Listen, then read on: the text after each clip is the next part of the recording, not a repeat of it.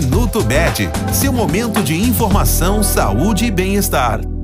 De acordo com o Instituto Nacional de Câncer, entre 2020 e 2022 estão previstos mais de 8 mil casos novos da doença por ano em crianças e adolescentes abaixo de 19 anos. A Agência Internacional de Pesquisa em Câncer estima que no mundo 215 mil novos casos são diagnosticados em crianças menores de 15 anos e cerca de 85 mil em adolescentes entre 15 e 19 anos. Não há como impedir o aparecimento do câncer em uma criança, mas caso seja seja diagnosticado precocemente, o câncer infantil tem taxas de cura de até 80%. Além de eliminar a doença, a intenção do tratamento é oferecer uma boa qualidade de vida. Este foi o Minuto Med, Medicina Diagnóstica. Responsável técnico, Dr. Aloysio Abud, CRM 31912. Agende seus exames pelo telefone 16 35140700.